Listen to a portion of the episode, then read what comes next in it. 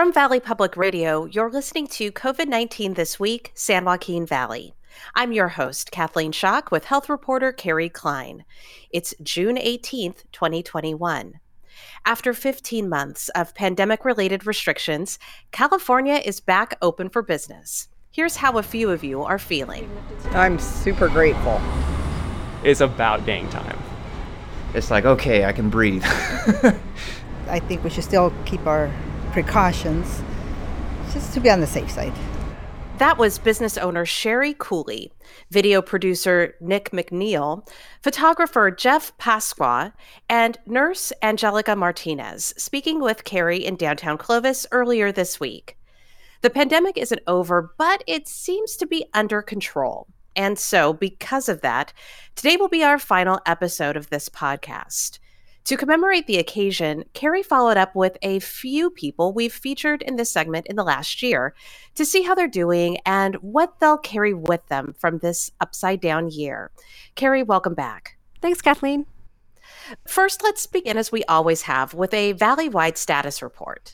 So once again, things continue to look really stable. Case rates, death rates, and hospitalization rates are still low and not changing very much. So far in our area, nearly 2.1 million vaccine doses have been administered, bringing our fully vaccinated total to 33%, with another 7% of our population partially vaccinated. And of course, the color-coded reopening blueprint no longer applies anymore. In broad strokes, what changed on Tuesday? Where are we now in terms of social distancing, business reopenings, and masking? So we covered a lot of this last week, but to recap, under state rules, almost all businesses are free to operate at full capacity and with no requirements for social distancing.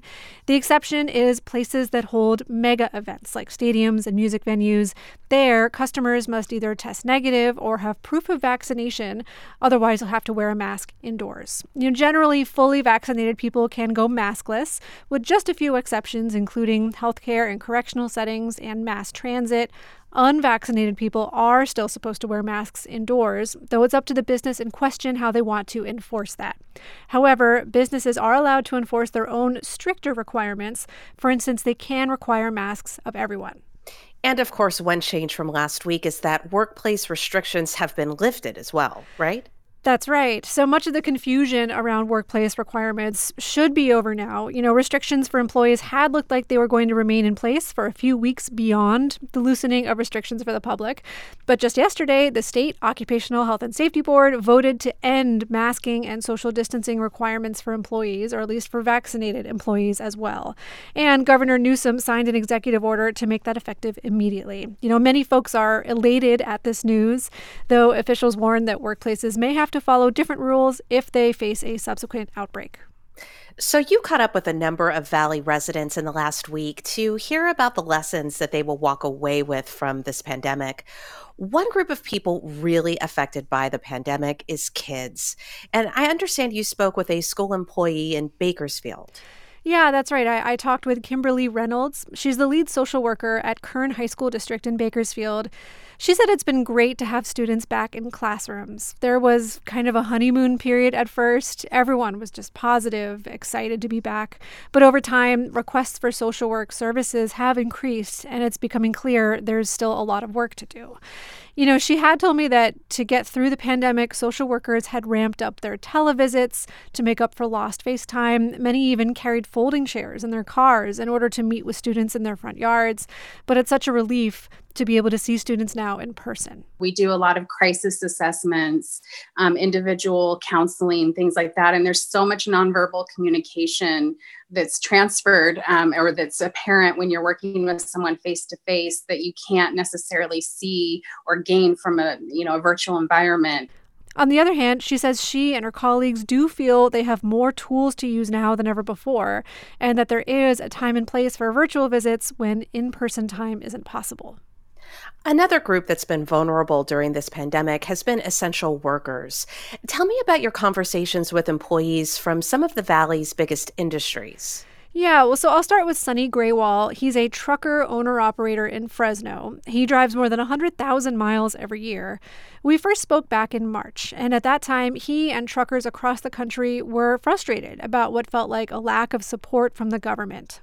They were left out in the cold when rest stops closed, leaving truckers without bathrooms or places to sleep, even though they were transporting food and PPE and all this really essential stuff.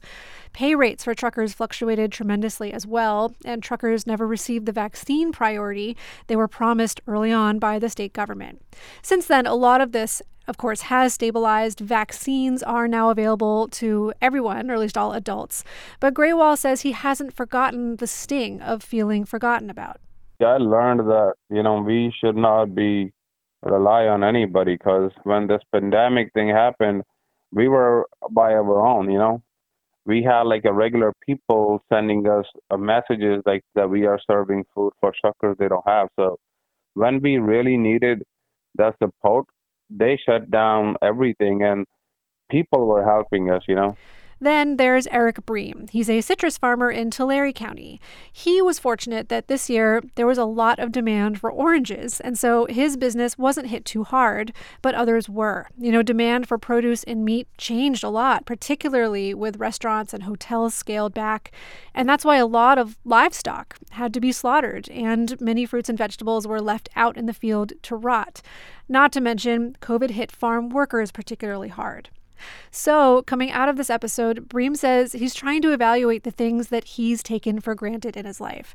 For instance, a pipe on his property broke, and it took months to get the parts he needed because the supply chain had broken down somewhere in the world. We've always kind of operated on the assumption that stuff will always be readily available, and now it's not. And I think people will be a little more mindful of that moving forward. He says he's also seen a shift in consumers, many of whom recognize more now that food is not infinite, and it can be subject to labor shortages, supply chain hiccups, and other problems, just like any other commodity. And then some of the folks that you heard from at the very beginning of this episode that I met in downtown Clovis, they say they've had to learn to be more creative in terms of how they make money this year. Jeff Pasqua has a career as a photographer and event coordinator, but he had to take a job as a Salvation Army truck driver until weddings and quinceañeras came back. Nick McNeil is a videographer and has spent a lot of time this year reviewing products online instead of working events. So if I'm hearing you correctly, there is some optimism out there, some silver linings to grab onto as we come out of this pandemic. Is that the right way to view this?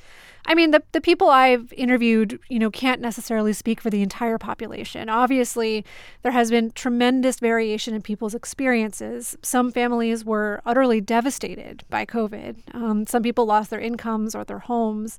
But on the whole, Jennifer Howell says she's been really impressed with the resilience of people. She's a health psychologist at UC Merced. We first spoke last summer when she was just beginning some studies on how people were being affected by the pandemic. She says, yes, there have been spikes in anxiety, depression, substance use, things that can't just be reversed when restrictions are lifted. But she says, on the whole, we as a society have shown how adaptable and resilient we can be. I think people found ways to stave off the kind of negative social impact of COVID, using Zoom or playing games online with people or doing socially distanced picnics or things like that. And I think that one thing that we see is really the resilience of humans and the ability to kind of find a way to remain social despite the limitations. And collectively, we discovered a lot of coping mechanisms and tools that we can take with us to the next big disaster or even to the littler things that disrupt our lives. Well, Carrie, thank you so much for your reporting, not just this week, but throughout the pandemic. It has been so informative. Thank you. Well, thank you, Kathleen. This has been COVID-19 This Week with health reporter Carrie Klein. I'm your host, Kathleen Schock. Thanks to our news director, Alice Daniel, and engineer, Dawn Weaver. We hope you've enjoyed this show. You could find all our episodes at kvpr.org.